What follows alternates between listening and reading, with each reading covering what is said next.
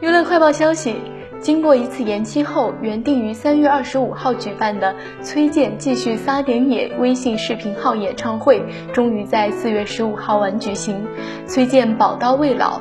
虽然演唱会比海报上的时间推迟了一小时，但在晚上九点演唱会正式开始前，已经有超过一千两百七十九万人进入了直播间等待。而在演出结束时，共有超过四千四百万人观看，热度达到四百七十七万。在这场演唱会上，崔健堪称劳模。在正式演唱会部分，他共演唱了十七首歌。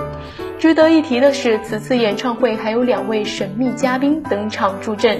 歌手梁博吉他弹唱，与崔健合唱了《光动》；知名鼓手赵牧阳为《外面的妞》和《快让我在这雪地上撒野》弹奏了三弦。此外，崔健也表达了对疫情的关心。在演唱《迷失的季节》前，崔健说：“这次我们加演一首歌，为了那些正在经历磨难的人们。”他还引用了一句歌词：“我们就是春天的花。”花朵正好长在春天里。